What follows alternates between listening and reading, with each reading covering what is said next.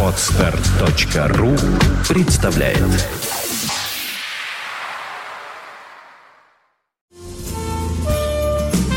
Happy New Year. Fontanka Radio. Fontanka Radio. Виват. История. Добрый день, вы слушаете радио Фонтан КФМ. В эфире программа «Виват История». В студии ее постоянный ведущий Сергей Виватенко. Здравствуйте, Сергей. Здравствуйте, Саша. Здравствуйте, дорогие друзья.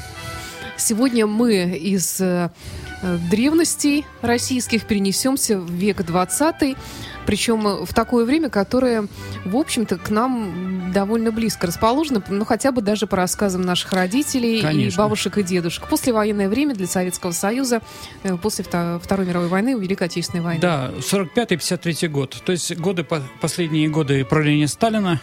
И вот после его смерти, как вот что происходило в нашей стране после войны.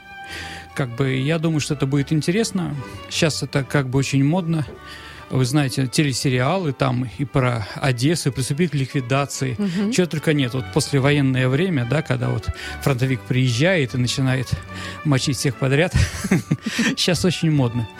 Итак, СССР после войны. 9 мая 45 года. 2 сентября 45 года. Все, все войны закончились, в которых можно было принять участие. Вторая мировая война закончилась для нашей страны победой. А, победа была великая, что и говорить. Конечно, это, наверное, два светлых пятна в истории нашей страны в 20 веке. Это победа во Второй мировой войне и, наверное, Юрия Алексеевича Гагарина. А Вот. Действительно, какими средствами, какими, мы еще поговорим обязательно. Давайте представим, война закончилась, что с нашей страной? Наша страна полуразрушенная. Центр. Немец здесь, извините, не занимался туризмом, он уничтожал и планомерно уничтожал, а когда отступал, еще и взрывал. Не знаю, Саша, знаете, не знаете, немцы здесь брали все, что могли на оккупированной территории. Даже вот из Орловской, Белгородской, Курской области они эскаваторами вывозили чернозем. Да, ну вот собирали и в Германию на Фатерлянд, чтобы там было лучше. Чернозем лучшая земля. Понятно, что после того, как война закончилась, начали считать, раны товарищи считать, кроме того, что погибло по разным версиям, ну, в общем, 26 миллионов э, 400 тысяч человек, А сколько было инвалидов, сколько убитых, э, сколько, сколько сирот, сколько 4 тысячи разрушенных населенных пунктов. Крупнейшие города, такие как Сталинград, Смоленск, Минск, Харьков, стояли полностью ра- разрушенными. Все это было восстанавливать. То есть главное после войны – это восстановление. Почему? Психологически понятно. Потому что люди устали от всех ужасов, и они хотят как можно быстрее вернуться к нормальной жизни. Поэтому чем быстрее восстановим, тем быстрее будем жить хорошо. Единственное, что сразу, надо сказать, началась холодная война, и поэтому восстановление народного хозяйства отягощалось холодной войной и ядерным шантажом. Понимаете, да? По некоторым данным, около 40% бюджета уходило снова на оборону и на ядерный проект. Надо было придумать эту бомбу как можно быстрее, разными средствами. А наши союзники Соединенные Штаты Америки в декабре 1945 года уже разработали план нанесения 200 ядерных э, бомбардировок наших городов. Саша, четыре города туда не попали. Как раз Сталинград, Харьков, Смоленск и Минск. Почему? Ну, потому что они были и так разрушены немцами, и поэтому американцы, наши союзники, решили не тратить ядерные бомбы именно на эти города. В общем, понимаете, да? Восстановление сложное. Восстановление сложное. Где брали деньги? Деньги надо понимать, да? Без денег ничего не восстановишь. В долг нам не дадут. План Маршала, который был очень хороший на бумаге, но для нас он был, конечно же, категорично, мы не могли его принять. А почему? Я думаю, что еще поговорим про холодную войну, про план Маршала. Итак, первая, конечно, реформа. Реформа 1949 года. Я тут посмотрел, тут в подкасте в одном, да, как раз по этой реформе была передача на каком-то радио. Я категорически не согласен. А в ней автор как бы показывает о как бы планомерном решении правительства э, еще раз оборовать государство, э, наш народ. Это неправда. Надо понимать, да, действительно, а, реформа была 1 рубль современный, меняли на 10 старых, да, при том как бы цена остается. А, И ну, это если больше трех тысяч рублей. Но, честное слово, у нормального человека после войны не было таких денег. Они жили от карточки до карточки, зарплаты до зарплаты. Откуда деньги? Э, простите меня, да? Поэтому для 95% больше трех тысяч это были какие-то сказки. У кого были деньги? У спекулянтов. Кому? Кому война, кому и мать родна. Понимаете, да? Вот для них это были проблемы. Для простой человека эта реформа даже не заметил. При том, как бы она психологически была. Наоборот, переход отмен от карточек. Мы раньше отменили карточки, чем э, англичане на 5 лет. То есть говорить о том, что у нас только у них были плохие такие вещи, это неправда. Это неправда. Итак, да, не жалей, мамаша, денег, вдруг реформа в понедельник. Это частушка того времени очень четкая. Итак, брали сельского хозяйства. Наше бедное сельское хозяйство был еще нанесен удар. Опять-таки, да, сельское хозяйство нашей страны, кроме того, что немцы оттуда все забирали, понятно, что танковые сражения, такие как Прохоровка, они в лесу не проводятся, да? А где, извините, танк проехал, там потом долго ничего не растет. Тоже надо понимать. А, в кавалерии убрали всех лошадей, начали войны. Как вы думаете, вернули? Конечно, нет. А, вот. Мужчины в деревне, их оказалось меньше, потому что герои, патриоты всегда, жители сельской местности больше патриоты, чем горожане. Ну, может быть, потому что им есть что защищать. Для них родина и патриотизм, он осязаем, он перед тобой. Это твой участок земли, этот погост, на котором там 5-10 поколений твоих предков, да, и прочее, прочее, прочее. Поэтому э, многие мужчины из деревни как раз в процентном плане не вернулись обратно. Дальше надо понимать, да, реформ, э, государство, да, э, взяла, э, ввело налог на приусадебное хозяйство, на деревья, да, если у тебя есть растет яблоня, то высчитываем, сколько, например, яблок можешь собрать в концу года и сколько ты можешь продать на рынке по рыночной цене и от этого платить. Что делали крестьяне? Они просто срубали эти яблоки. То есть вот такие вещи. Итак, Э, заключенные. Работа заключенных, она бесплатная, а, поэтому заключенные тоже в общественном восстановлении. Еще как бы две вещи, которые характерны только для этого периода. Это пленные, работа пленных. У нас пленных немцев, итальянцев и японцев э, было около 5 миллионов, и они работали у нас до 1955 года, восстанавливали. Саша, знаете, какие районы у нас построены немцами Знаю, я живу войны? рядом с таким районом, э, в районе Сосновой Поляны. Есть такой же Да. в районе Нарвской станции метро. Нарвская, потом это Черная речка, улица Савушкина. Декапрубской. Абсолютно верно. Этот район, да, абсолютно верно. Вот эти двухэтажные дома. У нас там даже есть кладбище старое немецкое, правда, от него уже почти ничего не Ну, осталось. новая Саратовка, да, но к немцам это не имеет отношения, военнопленным, которые это строили. Да, абсолютно верно. Московский проспект был построен, да. А по некоторым данным, немцы строили также и наши высотки с заключенными вместе другими, да. А, в 1959 году а, к нам приехал, Советский Союз приехал президент Австрии. И как бы он приехал в Москву, а потом в Тбилиси. И вот в Тбилиси он попросил, чтобы отвезли в дом офицеров. Ну, удивились, как бы, ну, привезли его. И он приехал в дом офицеров, убежал на второй этаж в танцевальный зал и сказал, смотрите, я этот паркет лично клал. То есть он был военнопленным, да. Вот такие вот вещи. А, репарации. Репарации, то есть мы у немцев деньгами с них было трудно брать, да, но мы взяли с ними разными товарами. А, ну, немцы здесь много уничтожили, и как бы я считаю это достаточно нормальным. Они там каплю в моле только восстановили. Но давайте смотреть, что мы у них немцев взяли, да. Это три наших главных лайнера советские. Александр Пушкин, Михаил Лермонтов адмирал Нахимов. Это немецкие корабли. А, все парусники, которые мы так любим, да, Барк Седов, а, тот же самый Витязь научный, да, это немецкий. Барк Седов это Падуя, а э, Витязь, э, наш знаменитый научный корабль, который стоит на приколе в Калининградской области, это Марс, немецкий корабль. Железные дороги э, с- были сняты и переделаны. Наши партизаны очень хорошо как бы постарались. Э, произведение искусства. Надо сказать честно, что мы немцев их взяли. Надо ли их отдавать? Нет, конечно. А из известных произведений искусства, которые у нас хранятся, это, наверное, «Золото Шлимана», «Золото Троя» в первую очередь, и как бы коллекция импрессионистов, да, которые, которые сейчас выставили. Да, то есть в Эрмитаже золото Трой существует, но ее не выставляют, да, а если идти в сторону эклетического зала, где часы павлин, да, то там маленькая такая после гобеленового коридора, да, маленькая дверца такая, может туда сходить и посмотреть. Еще раз, стоит ли это давать? Нет, конечно. Мы заслужили. Сколько они нас уничтожили от янтарной комнаты от наших вещей, да, поэтому тут понятно, да. Но вот деньги брали отсюда. Что еще надо сказать? Советский Союз становится похожим на Российскую империю. Разные вещи. Ну, давайте вспомним, что было сделано в этот период, да, какие шаги в ту сторону.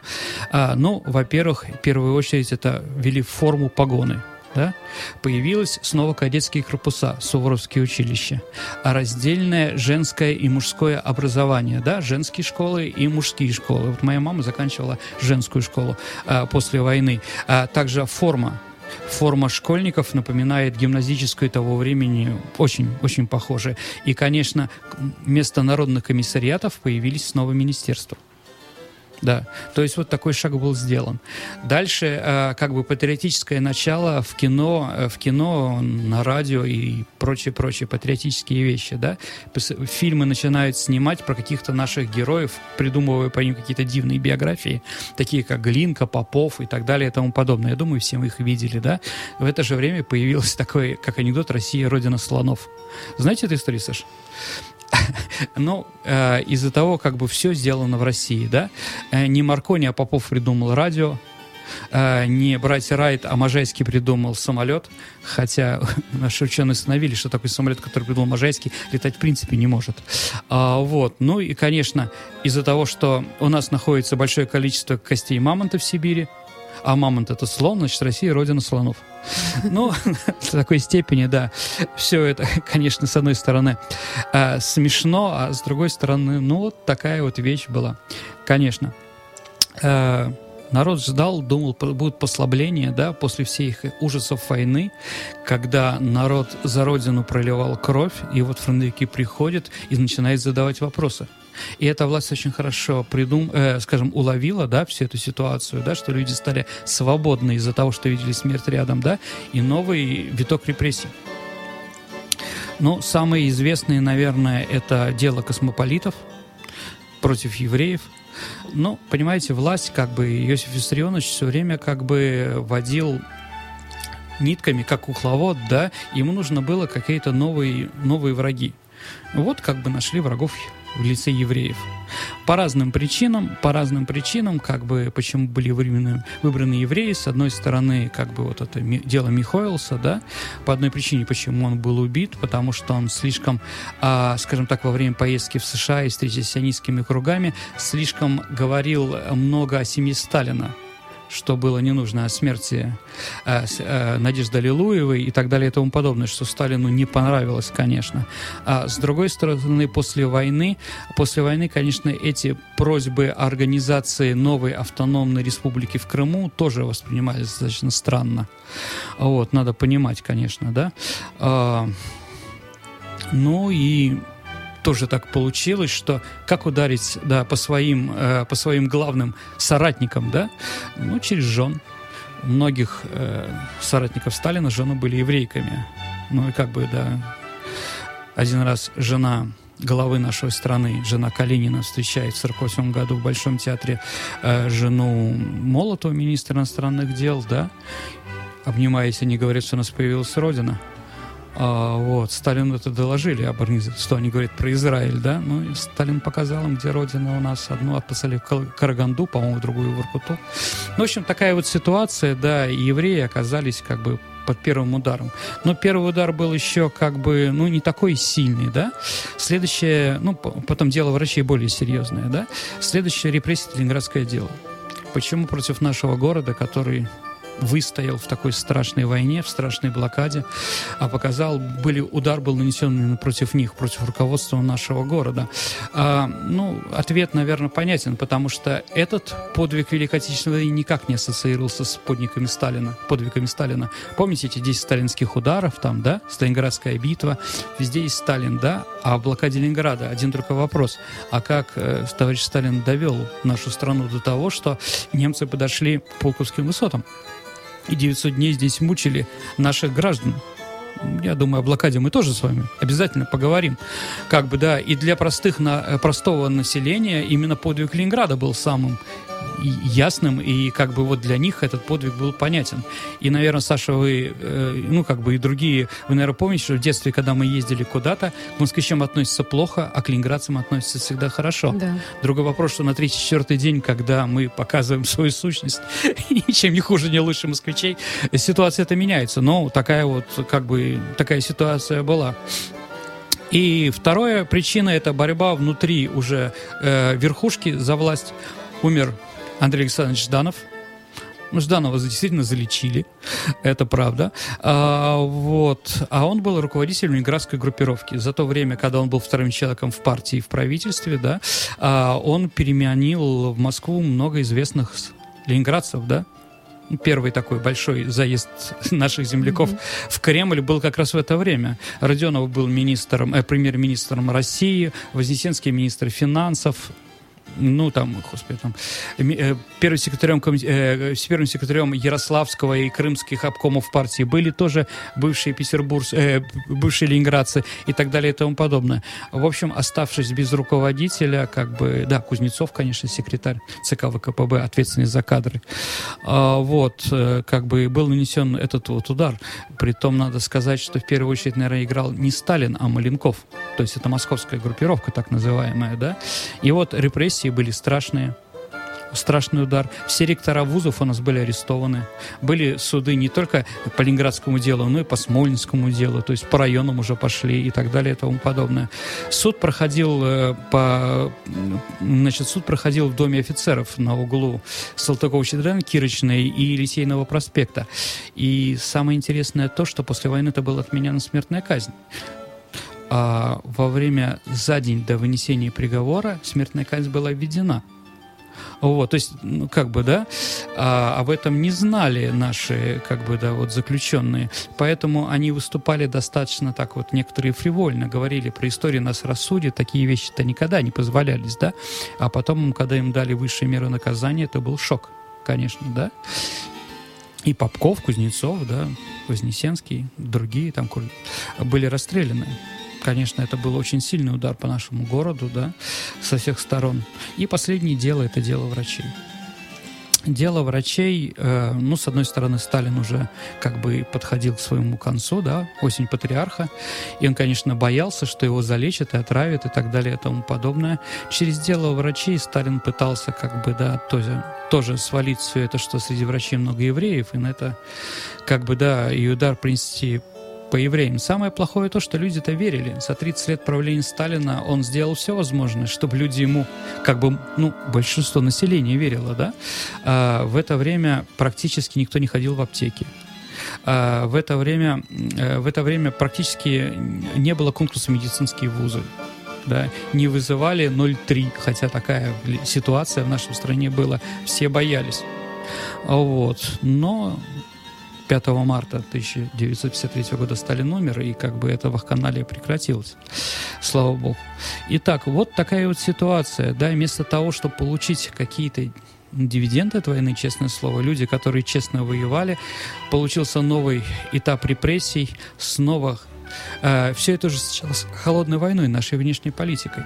Холодная война э, это столкновение между нами и нашими бывшими союзниками, она привела, в общем-то, к трагеди... трагедийным вещам. Э, я не говорю, что это мы это все сделали, да? Тут были шаги и наши, и иностр... иностранные, американские и английские, да?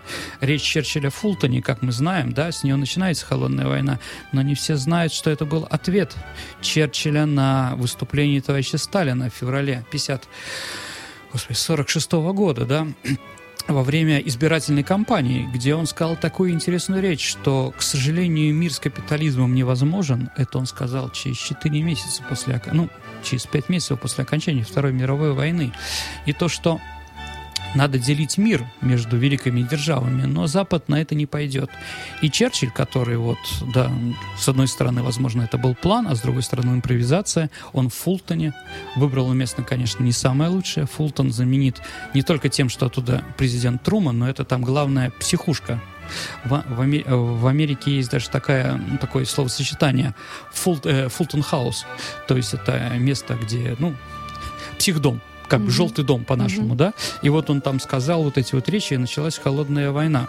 Да, она еще более ус- усугубила ситуацию, потому что вместо того, чтобы э, вкладывать деньги на развитие страны, людей, да, какой-то там базы строить в большом количестве дома и прочее, мы вынуждены были заниматься обороной.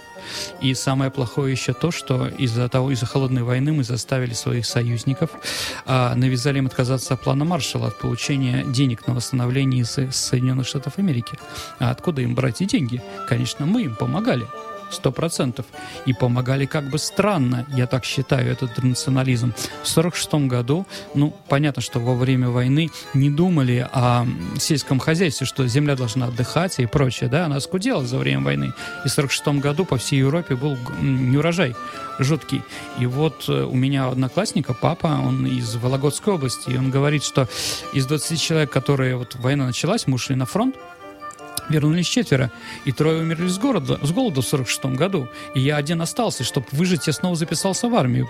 Мне интересно, бабушка рассказывала, она когда была в эвакуации, голодала, и Мгм. когда она вернулась уже после нее, вот тогда она действительно чуть не умерла с голоду. Абсолютно верно. Вот такая ситуация жуткая. А в это время мы помогаем э, румынским транционалистам. Миллион пудов зерна мы туда Да.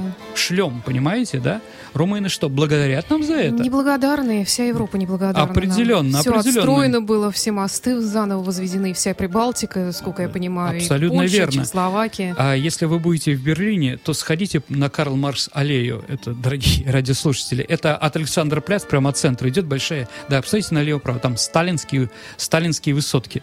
То есть вот этот наш московский проспект сделан, да, вот Да. как бы, да, вот подарок немецкому народу. Ведь мы же еще после того, как объявили, что Германия строит социализм, отказались брать с них репарации и деньги. То есть, да, восстанавливали на свои деньги все эти вещи, да. В общем, вот такой вот удар. И наша внешняя политика, конечно, э, наша экономика с трудом могла переварить нашу внешнюю политику. Понимаете, все это вот, все эти вещи, да, все эти построения социализма в этих странах, да, мы действительно сделали для них очень много, очень. Да, другой вопрос, что, может быть, они чего-то и не хотели этого, да, но мы им навязали. С одной стороны, это правда, конечно, да, но с другой стороны, э, но с другой, конечно, вот эта ситуация ситуация в Европе, когда вот мы им безвозмездно все это помогали, да, всем этим странам, об этом надо тоже помнить обязательно. И то же самое Прибалтики, конечно. Прибалтика до войны была сельхозстраной.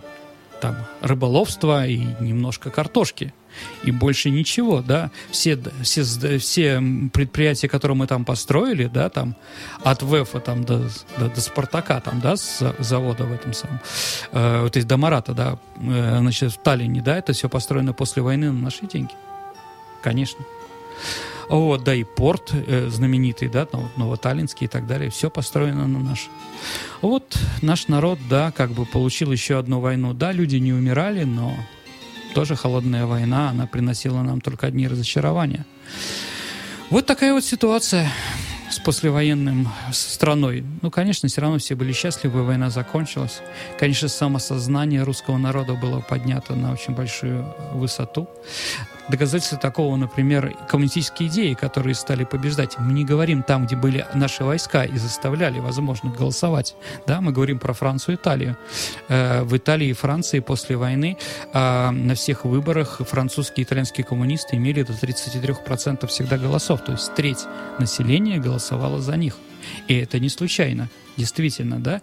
В Китае также, как бы, вся популярность наша, да, благодаря Великой Отечественной войне и победе в Китае победила социалистическая революция.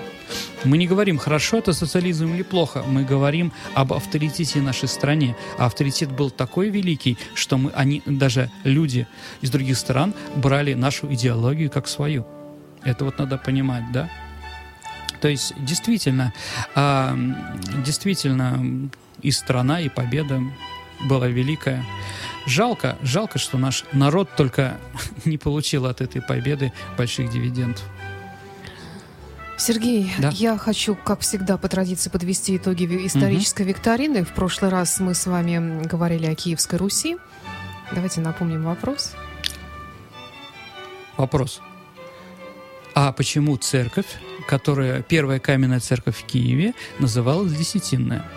Ответ, потому что князь на религию из своих доходов отдавал одну десятую часть.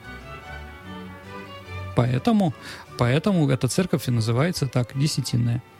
Я так думаю, что нужно присудить победу нашему слушателю по имени Дмитрий Федоров. Поздравляю, Дмитрий. Да, телефон э, тут указан, мы с вами обязательно свяжемся.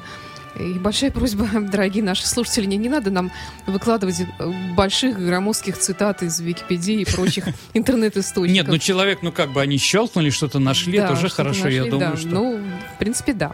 Давайте зададим новые вопросы. Мгм. Хорошо. А, ну вот новый виток репрессий. Знаете, да, когда человека арестовывают, его спрашивают, какой ты специальности, человек врал, заключенный, да? Ну, чтобы выжить, да? Что он врач, повар, парикмахер. Ну, понятно, чтобы не рисовали работать где-то, да? Им не был, да? Скажите, пожалуйста, а какой известный писатель которого, был, которого арестовали в 1944 году, на вопрос, а кто он по специальности, он обманул следователей, сказал, что он ядерный физик. И из-за этого тоже выдержал. Выжил, да? Про то, что как он был ядерным физиком, у него есть даже роман. Большое спасибо. Это была программа «Виват. История». Сергей Виватенко, автор Вам ведущей спасибо. программы. Оставляйте ответы на вопросы исторической викторины на нашем сайте фонтанка.фм э, в специальном разделе. Спасибо и до встречи через неделю. До свидания, дорогие друзья. Спасибо. Скачать другие выпуски подкаста вы можете на podster.ru